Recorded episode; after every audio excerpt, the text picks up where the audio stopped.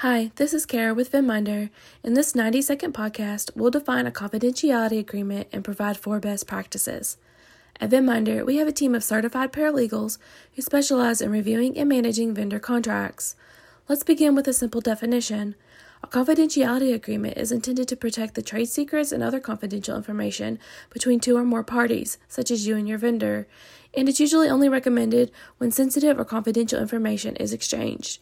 Creating and reviewing a vendor confidentiality agreement is best done by an expert who understands the nuances of contract language. Here are a few tips to ensure the process goes smoothly. First, use a standard template. This will provide you with a consistent process to obtain the basic information and reduce the possibility of needing to make multiple revisions.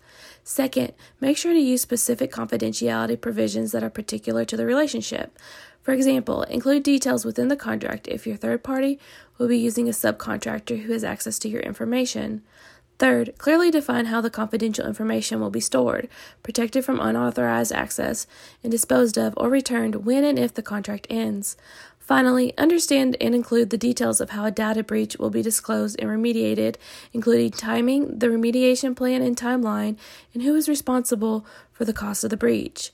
A well written vendor confidentiality agreement is an important component in a third party risk management strategy. When your third party vendors have access to confidential information, this type of agreement is vital to protecting it. We hope you found this podcast insightful. Thanks for tuning in. Catch you next time.